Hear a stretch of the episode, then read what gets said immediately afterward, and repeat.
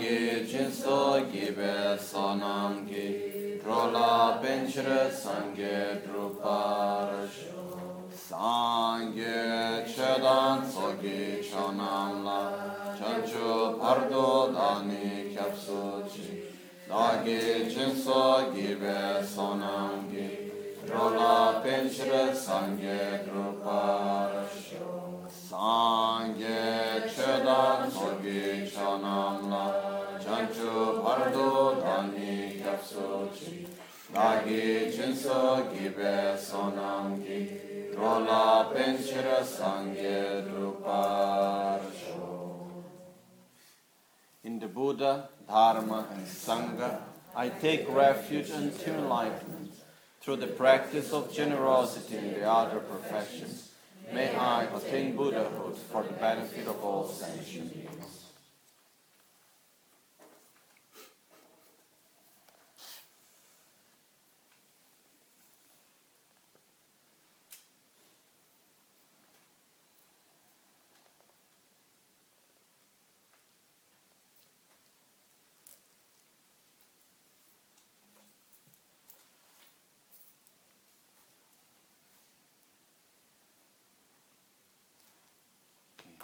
So,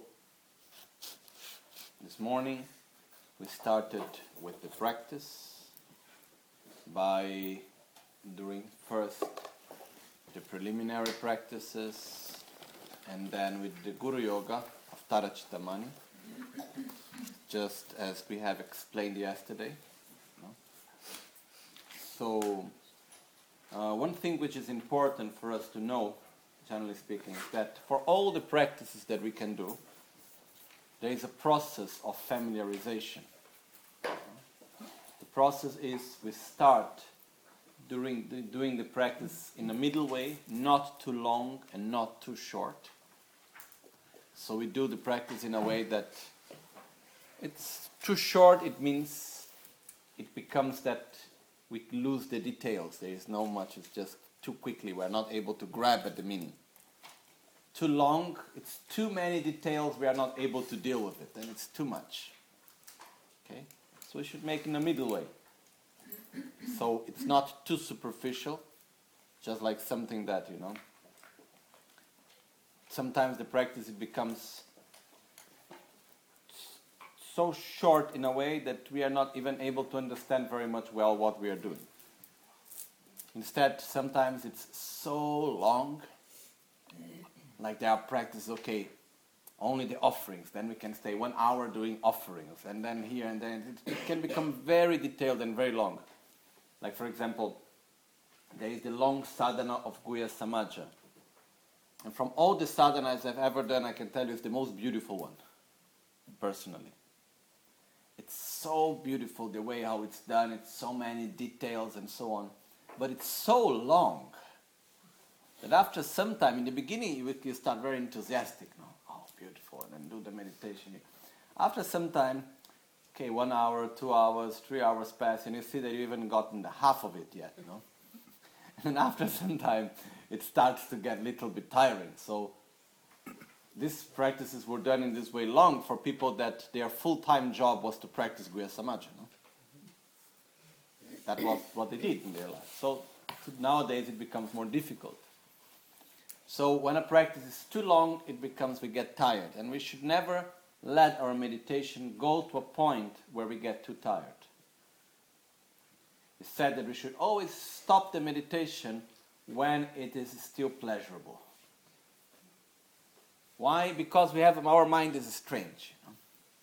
For example, if we go to a restaurant with a friend and we are having lunch and the food is wonderful, we had a very nice talk, and everything was really good. And uh, we had fun and so on.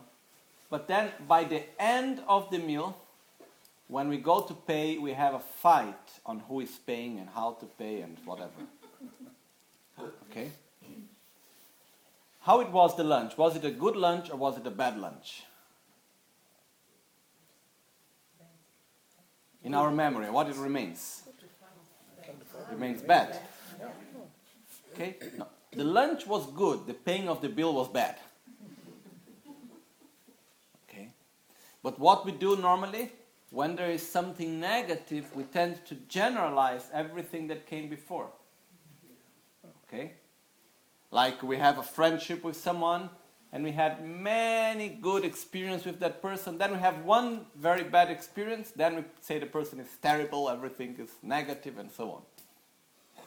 Okay? So, we need to be careful. First of all, it's possible to change this type of attitude. You know? In Brazil, there is a saying which is quite useful in these things, which say one thing is one thing, another thing is another thing. Okay? Separate things, put each thing in its own place. No?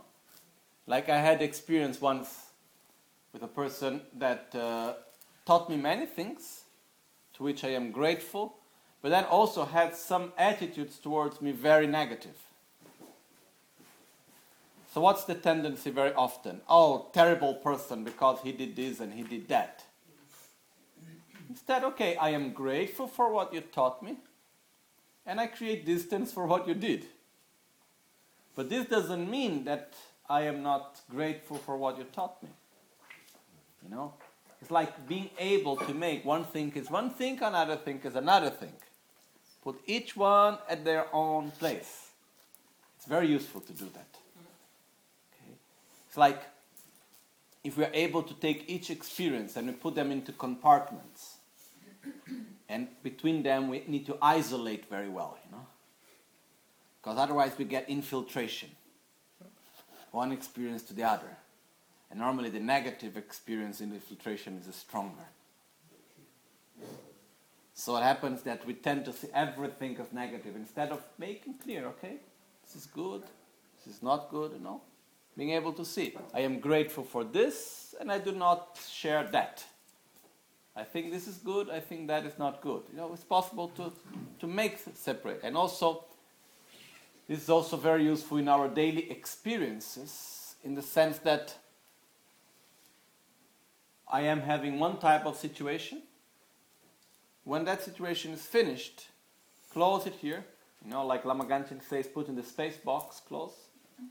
And then go to the next one. Clean. Instead of mixing up together. Normally, what happens very often, we get upset with something, then we are in a different situation, we mix things together. So I am not nice to you, not because of something that you are doing, but because of something that happened before, and I'm not able to deal with it well, so I haven't really digested what have happened, and so I am not nice to you also. I get nervous and whatever. Okay? So, this is one thing, generally speaking, it's good to have this awareness of seeing how we are working, what we are doing. So, in this sense, really try to you know, separate things in a way, make things clear. But as we are not really 100% able to do that, and as it's something very subtle, it's not so intellectual, it's not so conceptual. If there is something that we like to repeat, better to keep it always in the good experience. Yes. The most we can. For example, if there is a person that we like very much, do not abuse of the pleasure. Which means we like talking, let's not talk too much. It's always leaving some desire still there. then we make it last long. You know? This is for friendship, it's for relationship, it's for everything. You know, it's for reading a book. If I go to read a book, and then as I read the book, it's really good and I like the story. Okay, stop at a certain point when you still really want to read something more. Then, after some hours or the next day, you have you wish to read again more, because you had that. The memory is the sensation. Say, I want to read more. So you go back. Instead, if there is something that you like but you know that is not good for you, then the good thing is that you know do it until you are not able anymore to deal with it. You know.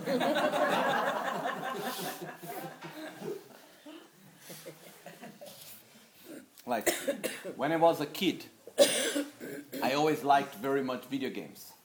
You know? And as the years passed, sometimes this it stayed for some time. So it happened like some years ago to get one game and say, oh, and you get some attachment to it. Then what I do? Okay, play 24 hours until you cannot see it anymore. Then finish, never more look at it. Know? So it's very interesting because phenomena they follow some rules which are quite the same for good or for bad things.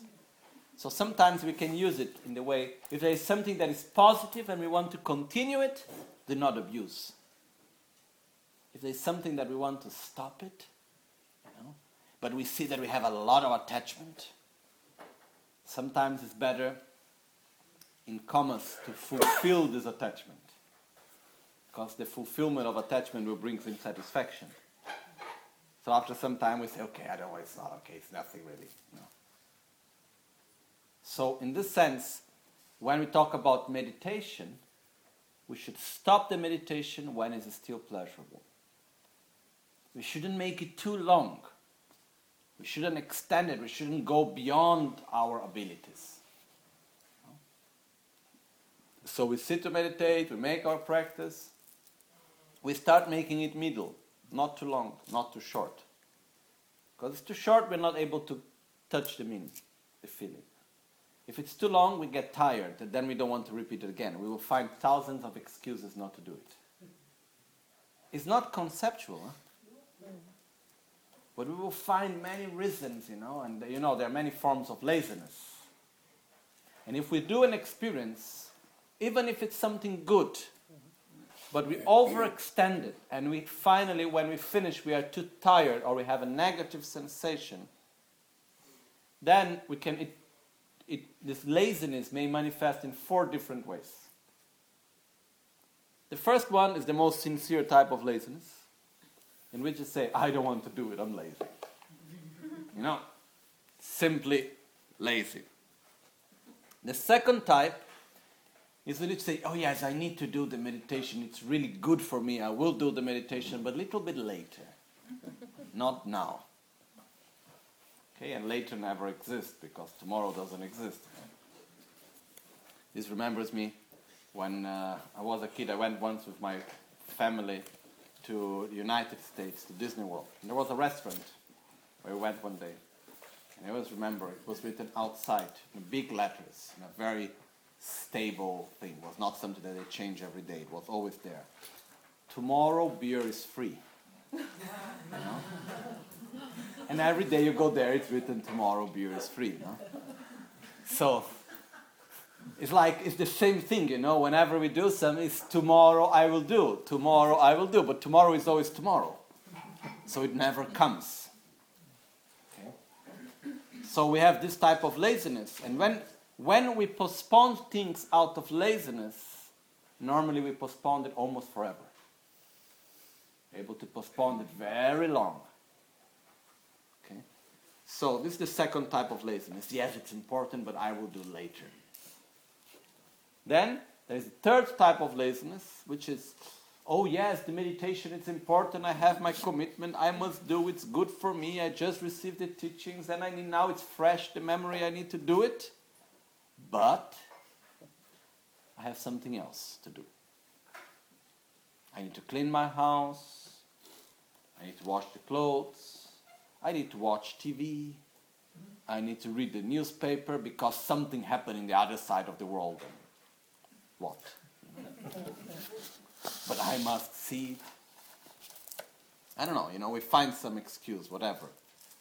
You know, there's the last chapter of the soap opera. I don't know if in Holland people like watching soap opera.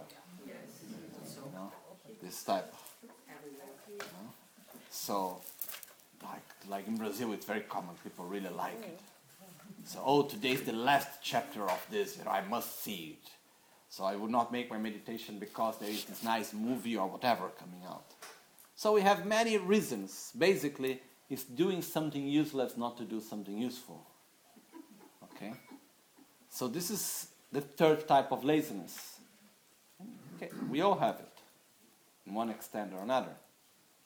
Then the fourth type of laziness is, I think, the worst, which is the one which is say, I am not capable. It would be so good to make the meditation.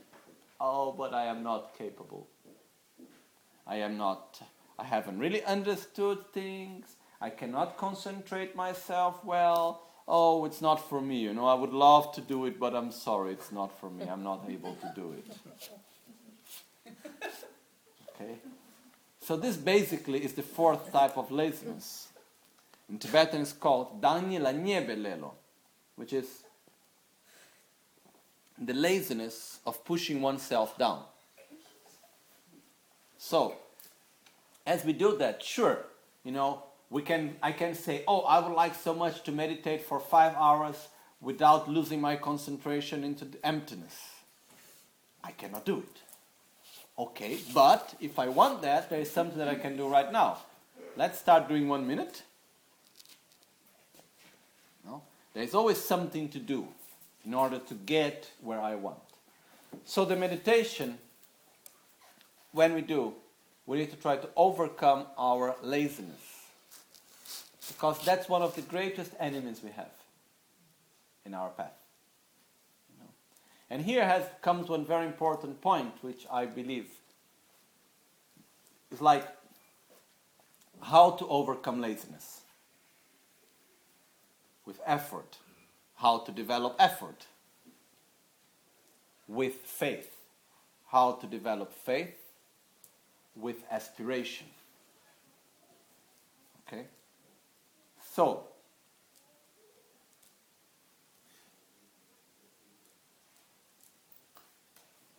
in other words, effort comes from wish, desire. I want this, which comes from belief. I believe it's true. Sorry, I made a mistake. Effort comes from aspiration, and aspiration comes from faith. I need, I put the other the two upside down. So effort comes from aspiration. Aspiration is like a wish. I want this. The wish comes from belief. I believe it's true. I believe it's possible, which is faith. Okay? Faith comes from acquaintance with the qualities and the possibilities. So, in other words, we put energy in what we believe is possible and what we think is good.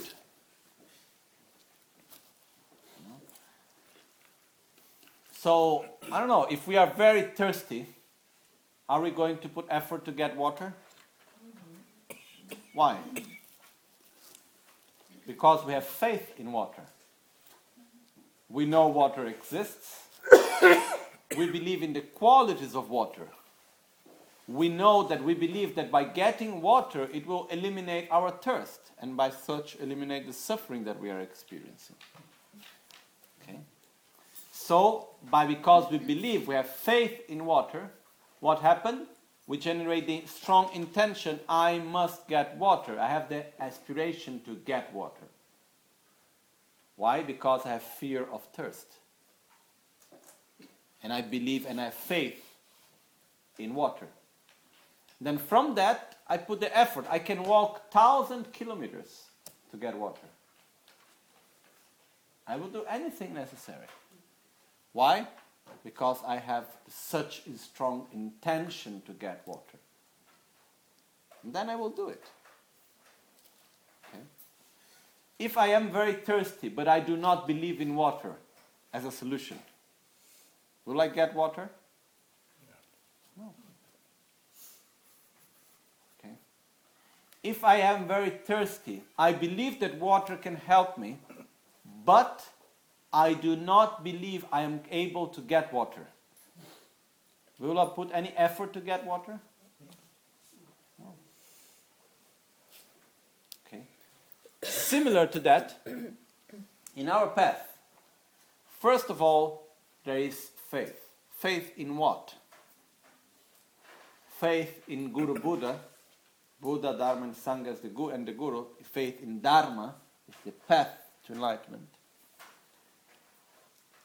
As the path that can actually take us out of suffering. So, it always together, you know, only water alone You know, what's the value of water if there is no thirst?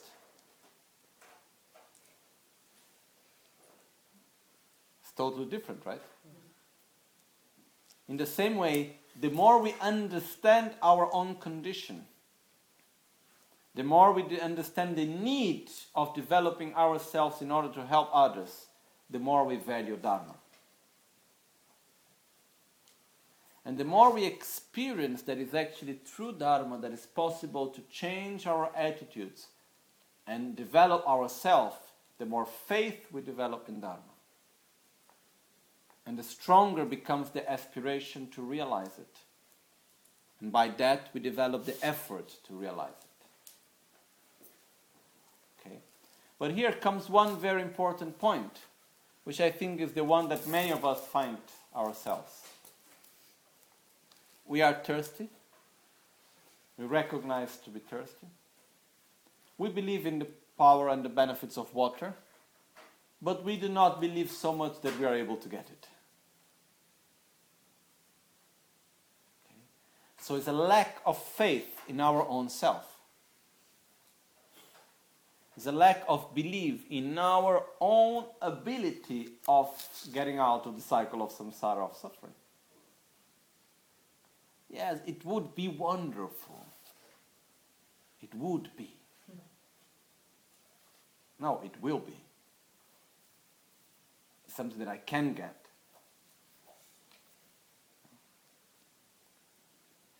Like the word renunciation itself. It's in Tibetan it said definitive emergence. Emergence as the sense of getting out and which is sure, it's definitive. So it's like when we are sure that we can get out and there is no other way. That's what I need to do. So when we really look at the teachings, Buddha always showed us that we need to give the same level of importance to the Buddha, Dharma, Sangha, to the Guru, that we need to give to our own potential of reaching enlightenment. In other words, the same faith I must have in Buddha, Dharma, and Sangha, I must have in myself. Because if I do not believe in my abilities, I'm not going to, to put the effort. And uh, sometimes, you know, for us it may look a little bit tiring. Oh, why do I need to believe in my abilities? Is it enough to believe in Buddha and he take care of me? because in our culture, very often that's what we want, no? But not only in our culture, in the East also. It's not, not nothing only the West, but it's much more easy, no? Oh, please, Guru Buddha, take care of me. I offer you myself. Do whatever you like to do with me. Just don't make me suffer. Instead, what Buddha taught is that, please, Guru Buddha, I take refuge in you, show me the path, so I will do whatever is necessary for me to get out of suffering in order to help others to do the same. It's the other way around. So, it's not ourselves putting us into the hands of Buddha. It's asking Buddha to show us the path so that we can be responsible for ourselves.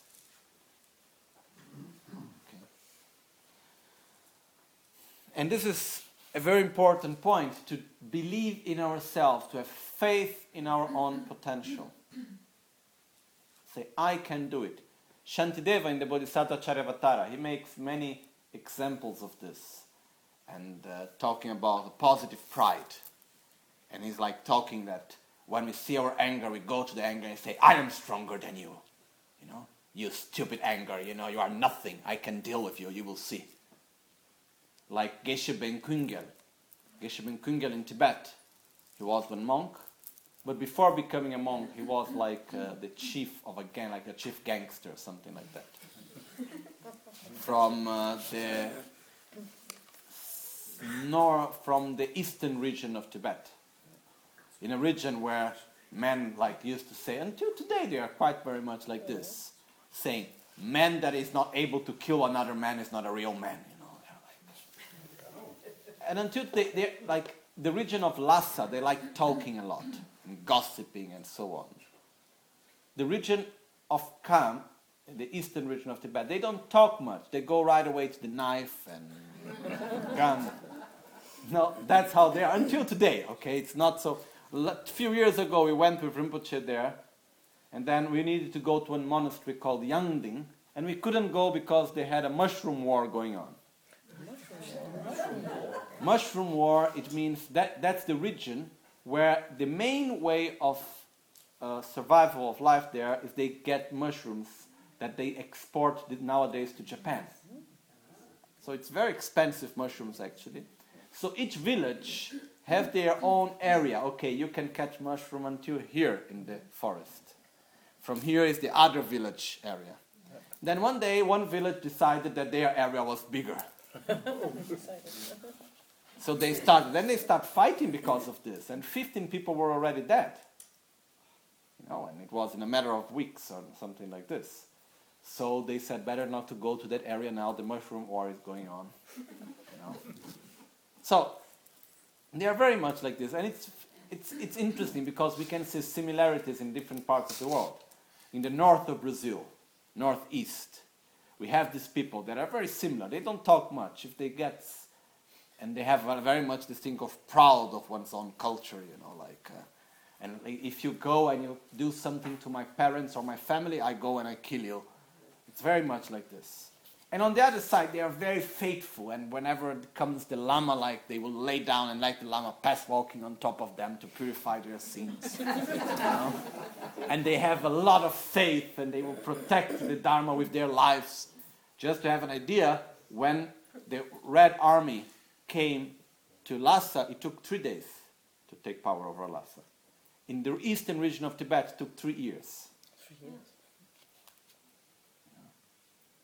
So there they are like really like fighters and so on. Anyhow, if we look, it's very similar. Like the south of Italy, it's a bit similar to that, and the northeast of Brazil also. Like you know, each part. I don't know if in Holland you. Holland is too small to have this such.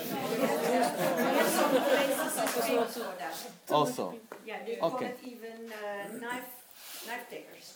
Like just to take the knife. Yeah, yeah, that's. Yeah, Os, for example, is famous for that. Also in the north, yeah, this Yeah. part. Yeah. Yeah. So each one you have, so you can you can have a better idea. You can imagine better. We have an idea. So Ben Kungel, he was like a chief gangster of this region, more or less. Okay. Then one day, he decided not to kill anymore, not to steal anymore, not to rob anymore, and uh, he got he really understood what he was doing and so on. So he went to the central region of Tibet and he entered one of the big monasteries. I don't remember if it was Sera, Ganden, or Drepung, one of the big monasteries. And uh, there are many stories about him. And he was very direct. He had, didn't have like middle terms, oh, maybe saying something to get somewhere else. You know, he was very direct. So what happened is that he had behind his bed, he had always one of the weapons he used to fight which was a type of a stick that the nomads used to fight. So he had this weapon behind him. And sometimes he was alone in his room, sitting calmly. Then suddenly he would take the weapon and start shouting. Oh, you don't come, otherwise I'm going to hit you. You will see I will break your head into pieces or something like that. and what was he doing? He's when he was seeing jealousy or envy or anger or anything like this coming, he would take the weapon and say, Don't come to me because I'm stronger than you. And he would use that. And by that way, he was always able not to let his mind be driven by such defilements.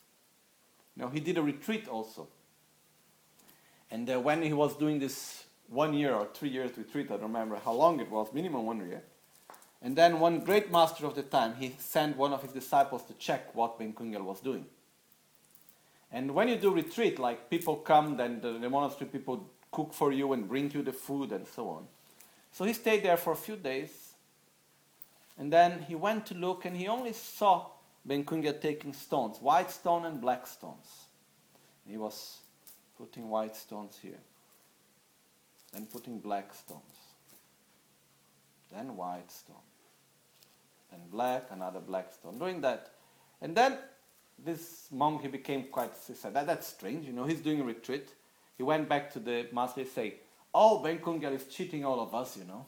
He's just taking the opportunity for us to cook for him and take care of him, you know, while he's there. He's just counting stones the whole day. Not even playing the bell, not making one prayer, we cannot listen anything. What is he doing, you know? Then the master tell me, tell me better what he's doing. And he said, no, he's just there sitting. And then he puts white stones and then black stones and black stones and white stones. And then this master said, Kyapsuchi, which means I take refuge, is a way of paying respect. And he's saying, oh, that's he's really doing the right thing, which is observing his mind deeply. And gradually making away every positive thought a white stone, every negative thought a black stone, but sincerely. And he was doing that. So Ben Kungel was very direct with himself. So, based on that, is the importance of having some type of this pride that we look to our defilements and we say, I am able to deal with you. I can do it. To have good self confidence. To recognize our abilities. To recognize our own potential. Buddha gave all the teachings that Buddha gave only for one reason. Because of only one reason. It is that we can practice it. No. If we couldn't put it into practice, for what reason would Buddha ever teach it? To say, oh, look how good I am, what I understood? No. The only reason why, for example, Rinpoche gives all the teachings he gave to us, the only reason is because we are able to put it into practice. There's no other reason for it. If we take all the sutras of Buddha, all the teachings that Buddha gave, then we can take account of Lama Tsongkhapa and all other great masters. The only reason why they taught everything they taught is because we are able to put it into practice. We have the same potential, the same ability, just as Buddha Shakyamuni had, or Lama Tsongkhapa, or Milarepa, or any great master, you know. Milarepa is a good example because in the beginning of his life, you know, he was not born already a very pure and nice person. You know, like when we take the example of Lama Tsongkhapa, we may say, okay, but Lama Tsongkhapa, when he was three years old, he was already giving teachings.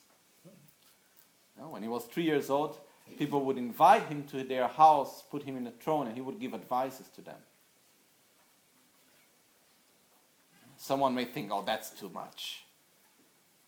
But then, one time I was reading a book of, on mathematics, and there was the story of one of the great, it was the book telling the stories of the greatest mathematicians that were in history.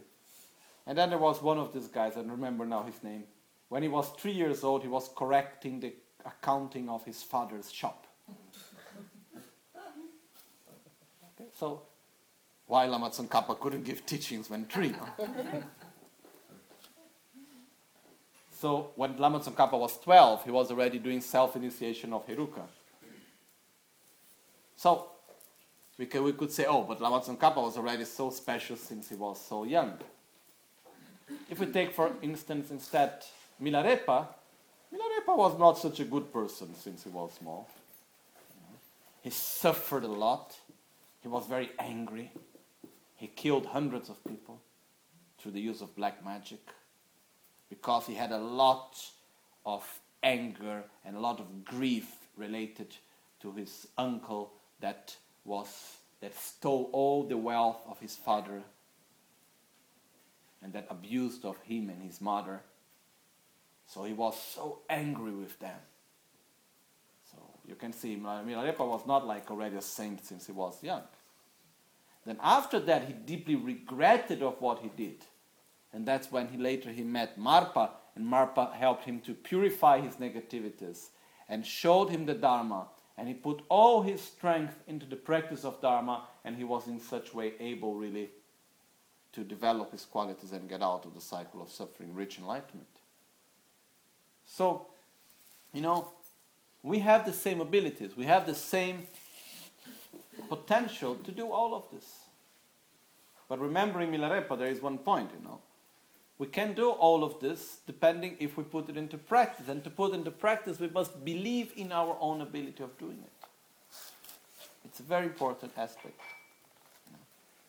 And there is a story of Milarepa at the end of his life. He was saying goodbye to one of his main disciples, Rechumpa. And uh, Rechumpa was going out on a travel, on a trip. And at that time in Tibet, you know, to go on a trip, it meant going walking. And it was like few months walking to go and then few months walking to come back. And you would never go to a trip just to say hello and stay two days and come back. Once you go, you stay at least minimum the time it took for you to get there, so three months. So Rechumpa was going to this trip, and uh, he knew that he would not meet Milarepa again because Milarepa was already very old. And they knew, both of them, they, they would not meet in that lifetime again. So at that point, Milarepa said goodbye to Rechumpa and said, Don't worry, you can go safely because you have everything you need. Referring to the Dharma teachings. Rechumpa said, Okay, my father, I go. And then he left.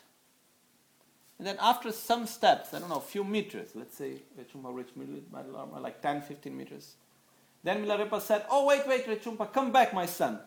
I forgot to give you the most precious of all teachings. So Rechumpa came back, worried, oh, wait, what's that, you know? That's so important. And uh, Milarepa turned his back to Rechumpa, raised his skirt, and showed his bump, Naked. And uh, in the biography says that the bump of Milarepa was ugly like the one of a, of a monkey and so rough because of sitting so many years in the cold stone meditating. And then Milarepa turned back again, looked at Rechumpa and said, Remember, without effort, there is no result.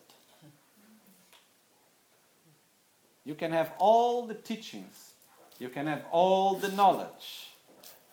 If you do not use it, you will have no result. It's like sometimes people came to me,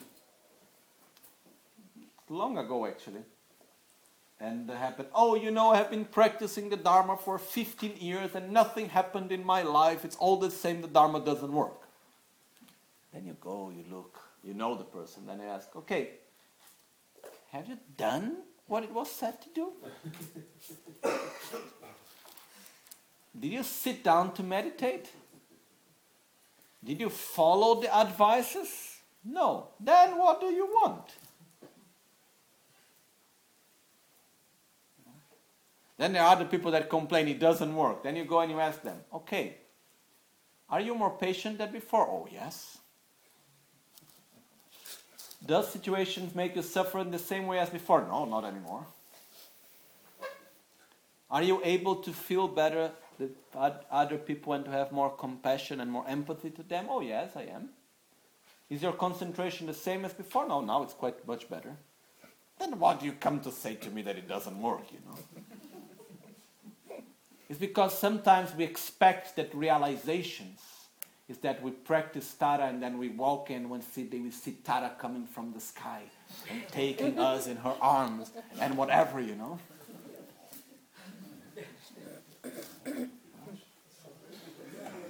if realization is to have like visions and things like that, there are many other ways to have visions. You don't need to meditate for that.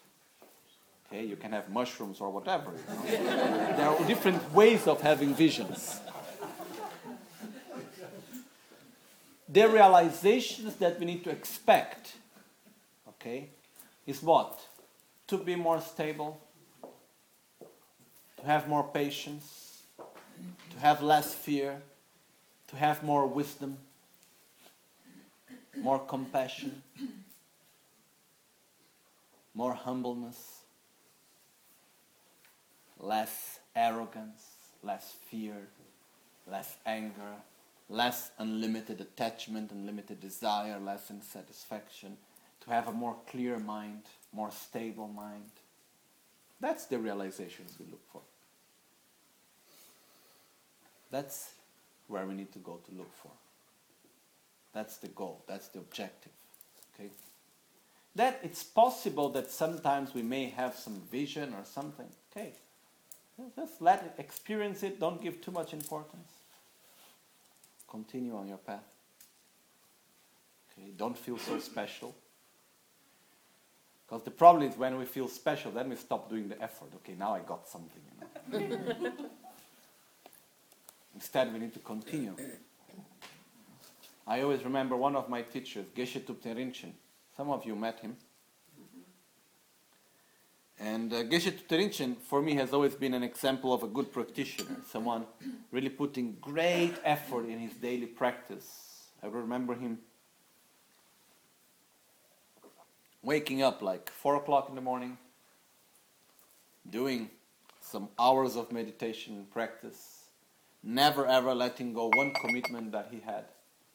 He's still alive, Geshe And then he would like teach the Dharma for maybe what, 10 hours a day? Starting 7 in the morning until maybe 9 in the evening.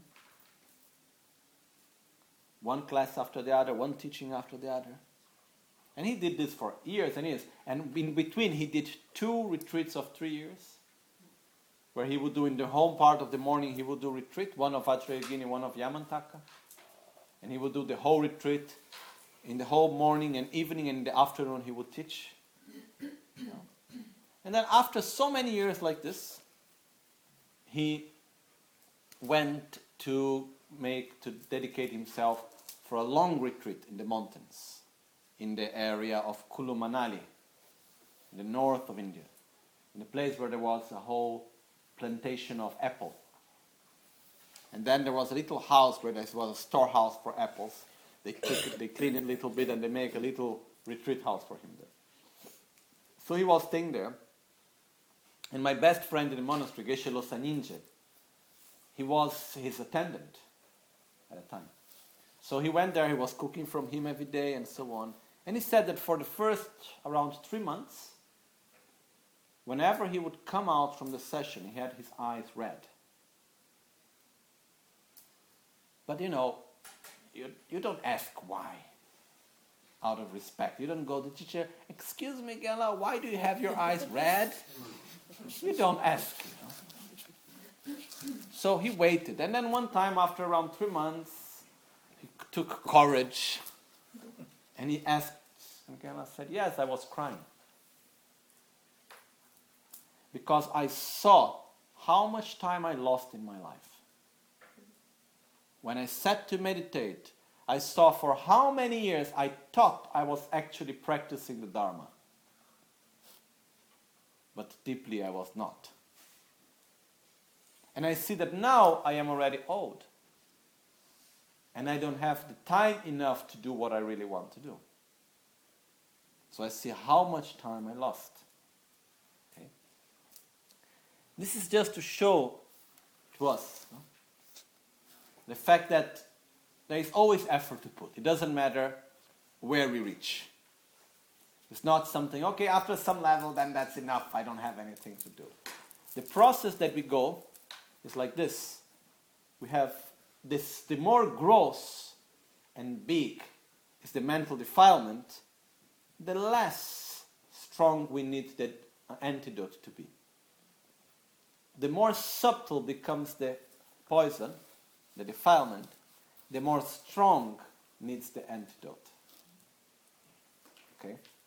It's like, you know, if we have a lot of dirt on top of a table, you know, it's very simple to take out the big dirt.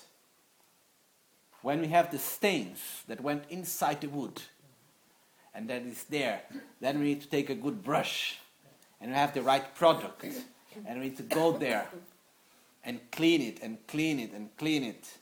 And slowly, slowly it comes out. So what takes more effort, to clean the stain or to clean the big dirt? The stain. Similar to that, in the beginning of our path, we may see, okay, you know, oh, yeah, normally I, we see the benefits right away. Because with relatively small effort, we can do big results. But then there is a moment in which we may feel stuck. Oh, but now I'm not going on. Nothing is changing. Why? Because we expect that with the same level of effort we can do the same level of change, but it's not like that. What happens is that as we go on, we need each time more and more to see the subtle defilements and to see the point, and we need to put more and constant effort. So, this is something that is important in our practice to understand that there is always something to do, luckily. You know? Like some years ago, I had the opportunity to show to Rinpoche, I wrote a list of my defects. There were 32 defects or something like this, I don't remember exactly the number, around 30 something. And first I asked Rinpoche, Rinpoche, I'd like to read you my def- uh, this list I did. He would say, yes, yes, yes. It took two years until I was able to read it to him. And uh, one time, then when I was reading to him, it was good because it was the right moment. Some of the defects, two or three, were not there anymore. There were no new ones, so this was already something good. and uh, but the, it, was, it was so joyful to look at my own faults, to look at my own defects. Why it was so joyful? Because then I can see where I can go. If to be if what I am now is what I can get, then there is really some problem there. You know? Instead, by seeing my faults, by seeing my defects, I am at the same time recognizing that I can overcome them, and because of that, I can go beyond the horizon that I can see right now. I can develop more. And it is so good for us to be able to see that. Say, yes, I am lazy. Yes, I become nervous because of this, or because I am jealous because of that, and not able to deal with this. My concentration is not good here, or whatever. Oh, and that's because that I need to put effort in this way so I can overcome it. So I can do much more than what I do. So, in this sense, there is always a path to follow. And uh, the meditation that we do, it's very important. It should always be connected with this aspect of our path. We should not make our meditation and our prayers in a way that is disconnected with our own inner state. Okay?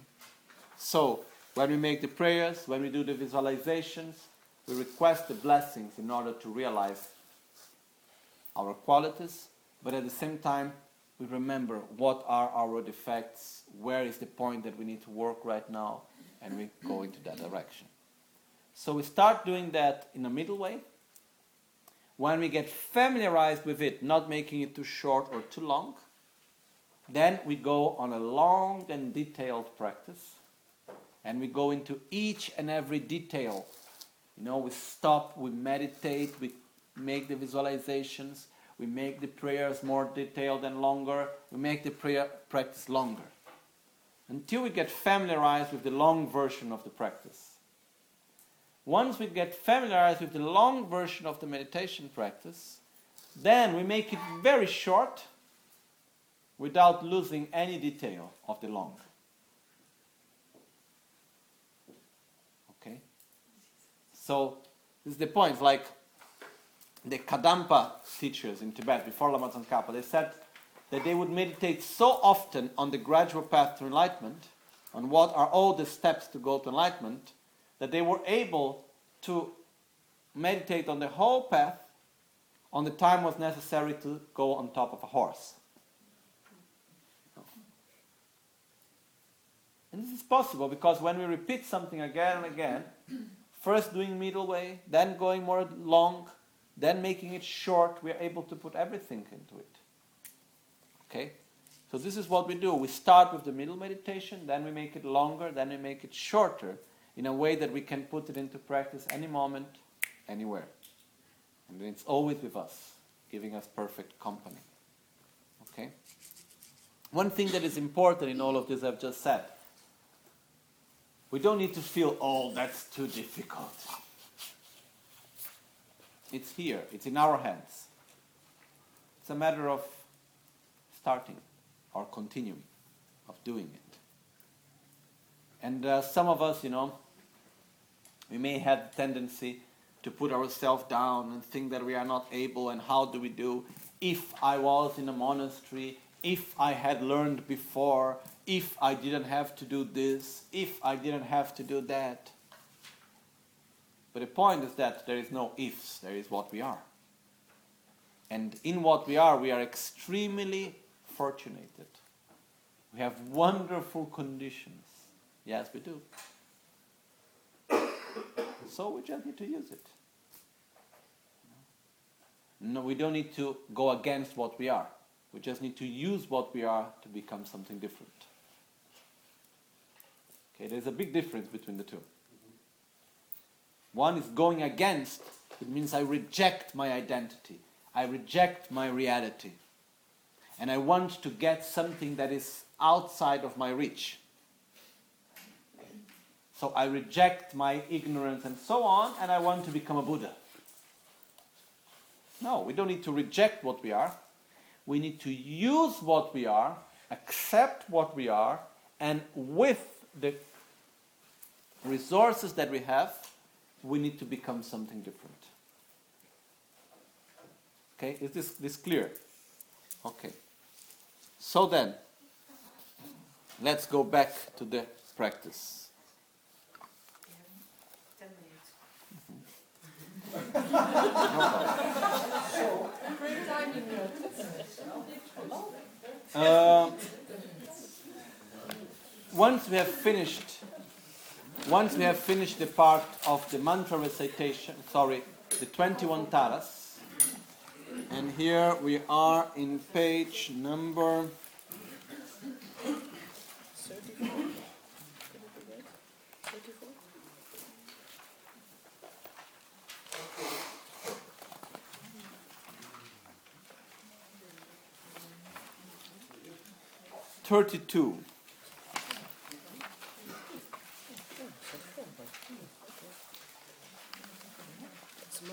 Okay. So in page number 32, we have finished to do the 21 taras. We are still during the frontal generation of Aryatara. Aryatara is in front of us. We are in our ordinary form. And then we do the mantra Om Tare Tuttare Ture Swaha. Okay? So Om is made of three sounds. A, U, A together with U becomes O. O together with Ma becomes Om. So A, O, Ma becomes Om. Okay? Like, for example, in the Hindu tradition, you may see sometimes people reciting the Om, making it long with Om, Om, like, it, like making it a long, it's like opening the Om. This is made of these three sounds. The point here is that the syllable Om mostly have a triple meaning. It, it, depending on the context of the mantra, it can have different meanings, such as body, speech, and mind. It can have the meaning of Dharmakaya, Sambhogakaya, Nirmanakaya, the three bodies of a Buddha. It can have, uh, for example, when we make offerings, you know, uh, Om Aryatara, Saparivar, Argam, Padyam, Pub, and so on. Om means the emptiness of the offerings, who is offering, and the one that is receiving the offerings. You know, it depends, like, in different contexts, but it's always symbolizing three parts. Okay? So here it also means body, speech, and mind. And at the same time, Om, ta, om is also meaning the Dharmakaya, which basically is the very subtle body of a Buddha, the Sambhogakaya, which is the subtle body, and the Nirmanakaya, which is the gross body. You know, making it more simple for us to understand. When we reach enlightenment, our very subtle mind becomes the Dharmakaya. Our subtle body becomes the Sambhogakaya. And later, our gross body becomes the Nirmanakaya. Okay? So, in other words, the Dharmakaya is the mind of a Buddha. The Sambhogakaya is the body of a Buddha that only other beings such as the Arya Bodhisattvas, those that have got out of samsara, are able to see, which is like a subtle body of a Buddha. And the Rupakaya or Nirmanakaya, actually the Nirmanakaya, the body of emanation, is the body of a Buddha that we ordinary beings are able to see. Okay? So this is what we call the three bodies. Here in the sadhana, the description is used for Om, explaining it of the three natures. So it also means body, speech, and mind. So the blessings of body, speech, and mind. It means our own body, speech, and mind. And also means the three bodies. So Om always have these three meanings together. Okay? Om is also said to be, um, from all the syllables, the most important one. And many of them are important. A is the essence of all mantras, is A. And A symbolizes emptiness also. An chok. A is the most excellent of all letters. It's said uh, in the Manjushri Nama Sangita the thousand names of Manjushri. There is this line which says Anyi Drukungi Chok. So most of the mantras they start with the syllable Om. Okay, Om is not a letter, it's a syllable. It's made out of three sounds. Of A, of U, and of Ma. So A with U makes O, O with Ma makes Om. And uh, these sounds also, they have special vibrations. You know, we need to remember that sound is vibration, vibration is energy. So there is a specific reason for that also. Then, Om, Tare, Tuttare, Ture, Swaha. Tare means liberate. Remember, Tara means the liberator in a female form. So, Om Tare. Tare means liberate. Liberate from what? Liberate from fear. Liberate from suffering. Tuttare. Liberate again. So it's body, speech, and mind. Liberate. Liberate. Omtare, tuttare. Liberate again and again. Ture means quick, swift, fast. Soha. There are many different translations for Soha, but one of the more simple translation is so may it be. It's like it's a similar translation to what one of the translation that is given to Amen, even. No? So it's like so may it be, may it be in this way. There are different translations from the Sanskrit itself, different ways of seeing it. So, uh, what, what's the meaning of the mantra of Tara? Om Tare Tuttare Turesoha. We have three paths. Okay? Om, body, speech, and mind, which can also mean ourselves. Or it can also mean stara. It has both meaning. One way, it's symbolizing ourselves, the practitioner. On the other way, the Om is also symbolizing Tara herself as a Buddha. Okay? Liberate, liberate, quickly, so may it be. So, the first liberate refers to um, we say the path of Hinayana, the path of developing love towards oneself, the path of eliminating one's own suffering. The second liberate is the great path of liberation, which is the Mahayana path, which is the path to reach enlightenment, the path of love towards others, the path of liberating ourselves from our selfishness and in such way developing great love and compassion towards others. May we be liberated from our ignorance and mental defilements and so on in order to help other sentient beings. Quickly liberate. In the word quickly, there is no liberate, but it's inside. It's like it's intended to have liberate. The word quickly, even though ture is not ture tare, it's just ture, but inside ture, the meaning of liberation is also there. So quickly liberate. It's the path of the Vajrayana. So, you know, it's the same, actually, the mantra of Tara, it can have the same meaning like the mantra of Buddha Shakyamuni, Om Muni Muni Mahamuni Shakyamuni Soha. which is capacity, capacity, great capacity, supreme capacity, so may it be. So, similar to that, liberate me from the lack of love towards myself, liberate me from my ignorance, liberate again from selfishness so I may develop love towards others, quickly liberate through the path of transformation of the Vajrayana. Okay? So, in this way, this mantra, we can read it in the meaning of, like the general meaning of the mantra, we can go in this way. Then we can apply the meaning of the mantra in accordance to different situations also. So, Om Tare Tutare Turesoha. Om, body, speech, and mind, in relation to Tara, you who liberates, and myself, I want, want to liberate myself. So, in specific, for example, in relation to a sickness, liberate, liberate, quickly liberate me from the sickness. In relation to fear, in relation to anger, in relation to anything. Okay? So, how is possible for us to liberate ourselves from suffering? It's not something that Tara can grant us alone. It's something that she can show us the path. She can give us the blessings so that we may be able to liberate ourselves. Okay? So, and uh, we need to remember also that when we talk about liberation, it's not only personal liberation, it's also liberation from the fear of selfishness, from the fear of ignorance. And so is the development of love and compassion which is implicit within it. Okay?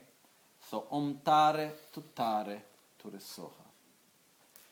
Om, great mother, which is inseparable of the nature of Dharmakaya, Sambhogakaya, Nirmanakaya. Please liberate my body, speech, and mind. Liberated, liberated, quickly liberated, so may it be. Okay? So, om tare, tutare, ture, soha. Okay? It's clear? Mm-hmm. No? So, this is when we do the mantra. The mantras have special power in the sense that in very few words they are able to say a lot. I remember there is one text with the explanation of the mantra Tayata Gate Gate Paragate Parasamgate Bodhisoha, no? written by Ngulchu Dharmabhadra. It's like, I don't know, 50 pages long, only the explanation of the mantra. It's like you can go on and on, and even here, you know, just to explain the mantra, Om, body, speech, and mind. What's the meaning of body, speech, and mind? What's the meaning of Dharmakaya, Sambhogakaya, Nirmanakaya? What's the meaning of liberation from um, one's own suffering, developing love towards oneself, renunciation? Then we can go on and we go to explain what's the meaning of again liberation. Why do we need to liberate again once we were already liberated from our own suffering? Because we need to liberate ourselves from our own selfishness and reach enlightenment for the benefit of all sentient beings. So it also, the second liberate, tutare, it also means liberate all sentient beings from their suffering, not only our own suffering. And ture, the path of Vajrayana, what's the meaning of Vajrayana? How can it be quick? The path of transformation, using our body, speech, and mind and the environment as a mean for liberation. Okay, so there is a lot within the mantra Om Tare Tutare Turesoha by itself. Okay? Um, then every mantra actually can be adapted to different needs. So here Rinpoche have adapted the mantra of Tara according to some of the needs that we have, which is the purification of the elements, because in this time where we live, there is a lot of unbalance in the environment. So it's in order to create balance and to eliminate the unbalance of the environment. So when we say lam, mama means my, sarva means all. So personal and at the same time, uh, how to say, uh, global of conventional elements. I really don't know what's the second part of the Sanskrit. Zwalabaya Shindam, I don't know exactly what's the meaning of that. Anyhow, we have, it must be like eliminate or destroy, eliminate, the conflicts and the unbalances that are there. So we have Lam, Bam, Ram, Yam, E, which are the six syllables of each one of the elements, which represents the essence of the energy. Then after that we have the mantras in which say Om Tare Tutare Ture Sarva Siddhi Soha. Sarva means all, Siddhi means realization. Then we have Om Tare Tutare Ture Shanti Siddhi Soha. Shanti means peace, Siddhi means realization.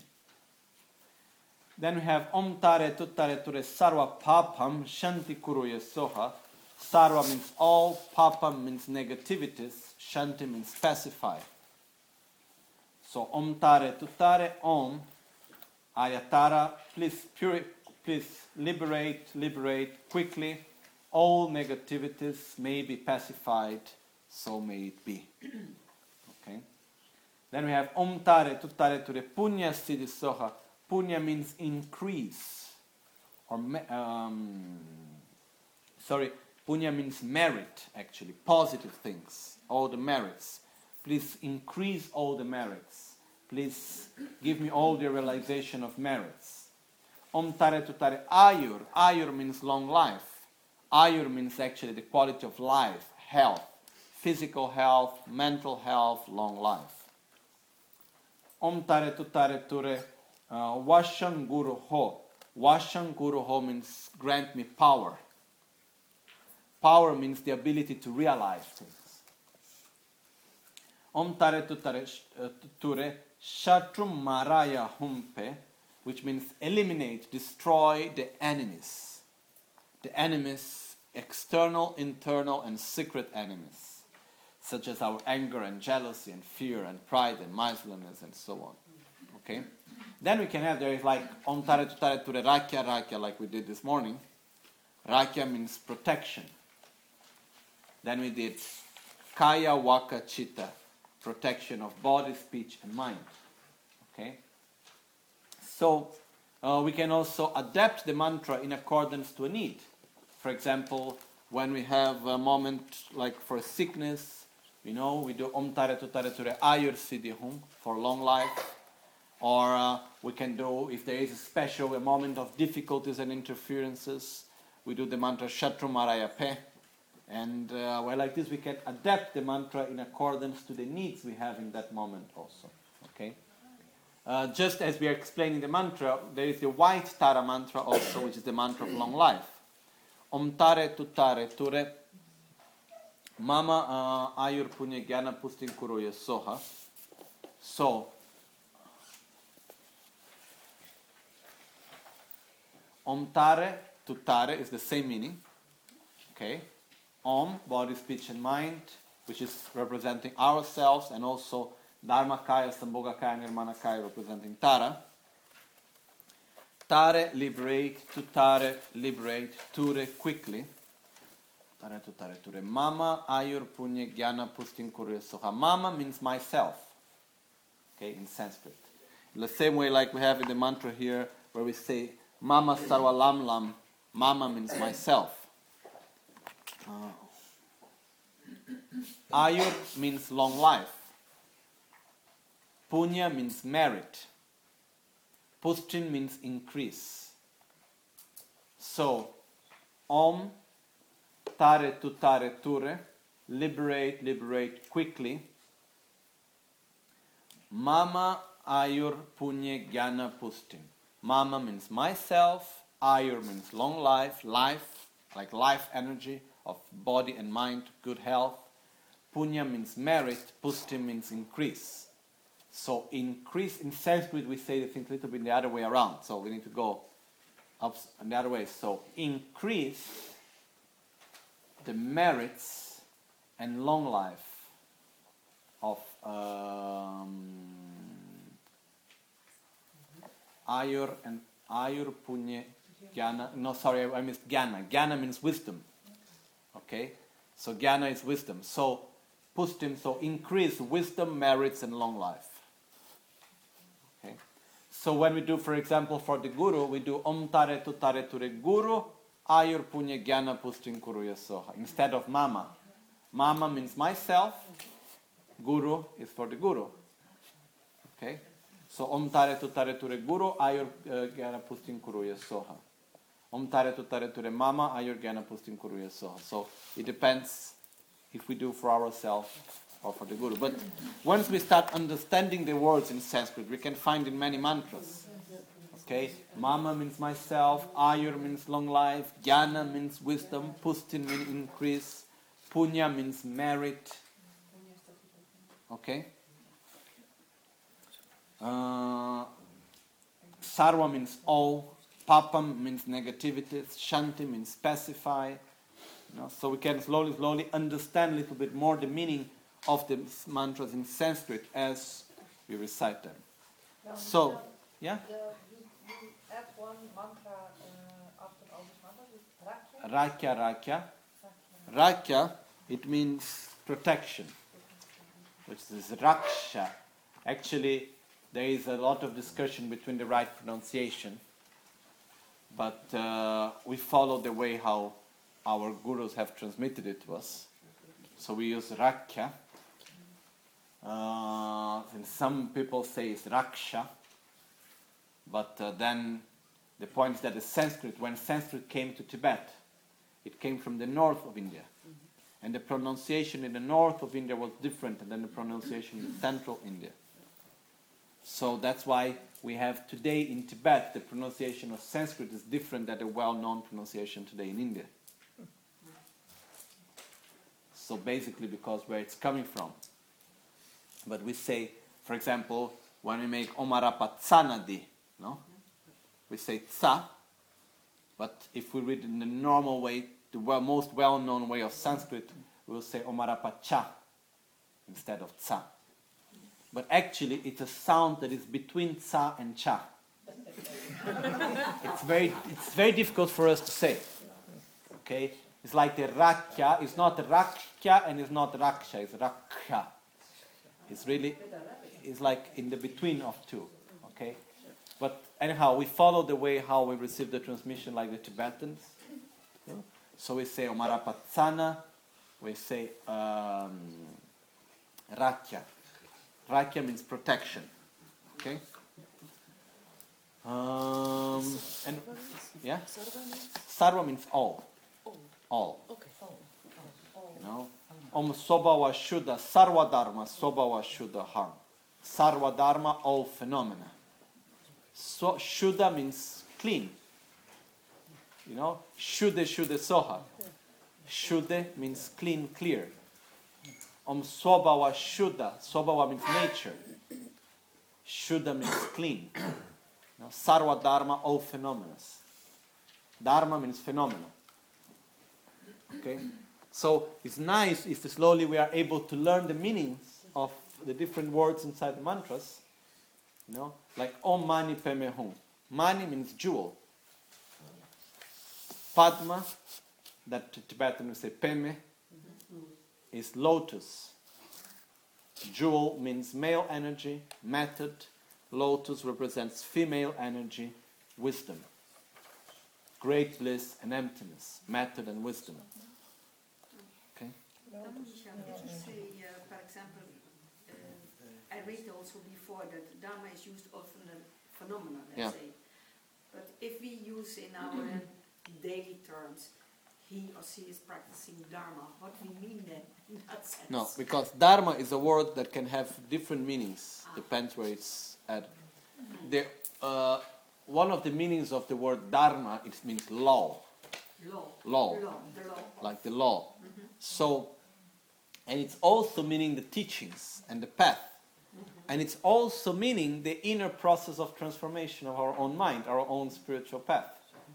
So normally, when we say he's practicing the dharma, it's meaning one that he's following the law, which means he's following the teachings, he's following the advices that we're giving, which means he's practicing the dharma. It's like, you know, if we make just a metaphor like someone, oh, he's respecting the law correctly. He's practicing the law. He's putting into practice what was taught to him, what to do and what not to do. Similar to that, I am practicing the Dharma.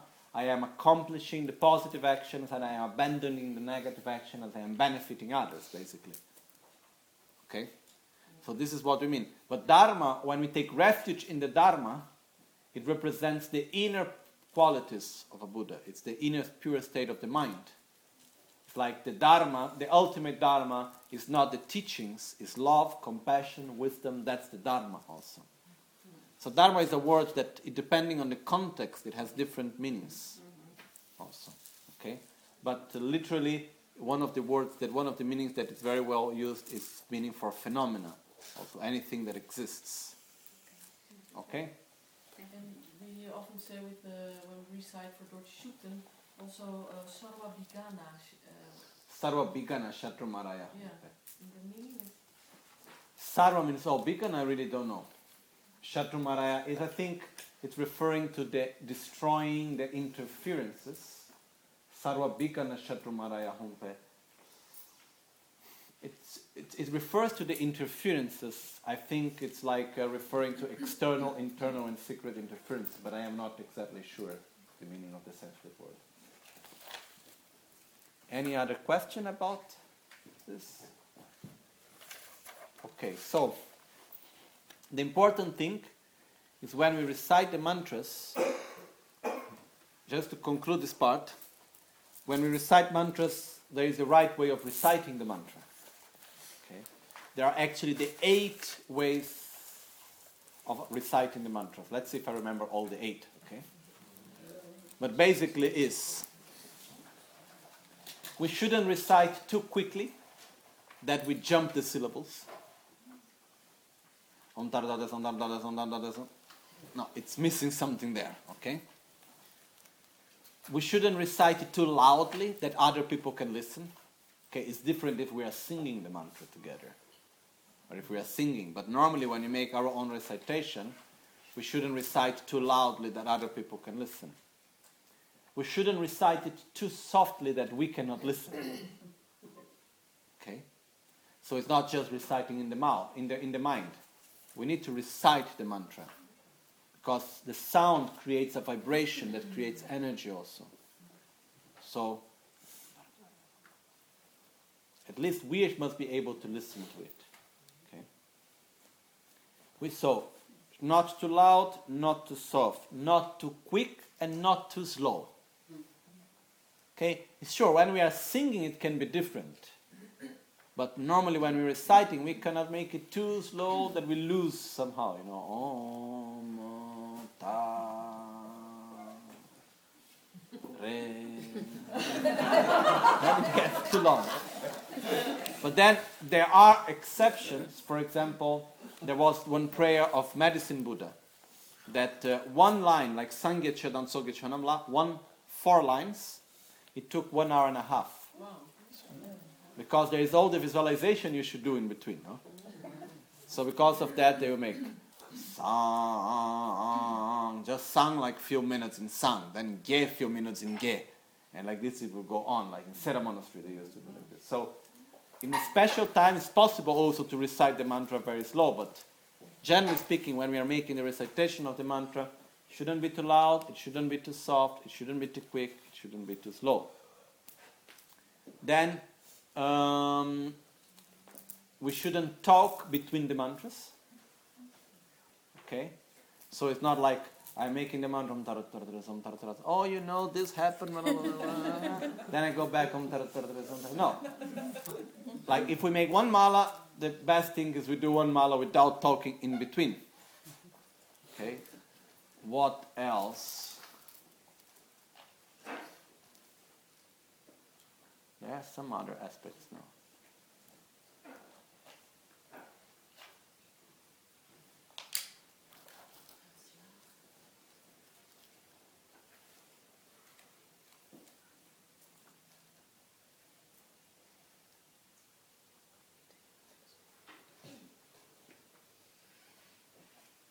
Now I forgot. Ah, another thing which is important is recite the mantra uh, which it goes together with the mind, not detached from the mind. Okay, this is the more difficult one, but it's important also.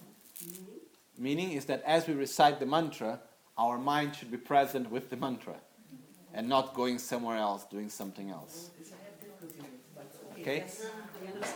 This doesn't mean that we cannot recite the mantra if our mind is going somewhere else, you know. It's also even if we are just walking or doing something else and we are down, so it's also good. It's not negative, but it's better if we are able to bring our mind back and concentrate it with the visualization and be present in the present moment on what we are doing. Okay? So, uh, this is most of it. There is still some aspect which I don't remember now. There were totally eight. We got more or less at seven. So something missing here, but we'll find out later maybe. So this is all. Okay. The important thing, mantra is something that we could recite. Mantra is also a protection of the mind. Also, like by making a lot of mantras, we protect our mind from going into different directions at the same way. Okay, so it's very useful in our daily life to generate this company of reciting the mantras as we work, as we walk, as uh, to bring it to our daily life. Also, okay. So now let's say we stop here, and then uh, we stop for lunch. Now it's twelve twenty. Uh, what time we come back? At two thirty. Two o'clock. Two thirty. Two o'clock, okay? Okay, for me it's the same. Gesù la me cosera tenci nam cartile ciociur gepara Lo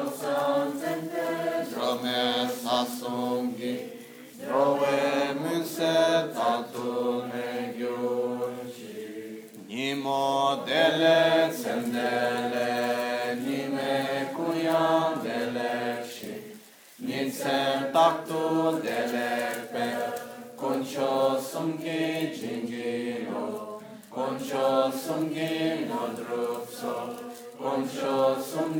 Trashisho At dawn or dusk, at night or midday, may the three jewels grant us their blessings.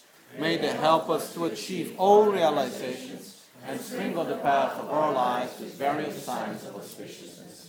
Bij zonsopgang en zonsondergang, bij nacht of middag, mogen de drie weer onze de zegeningen schenken.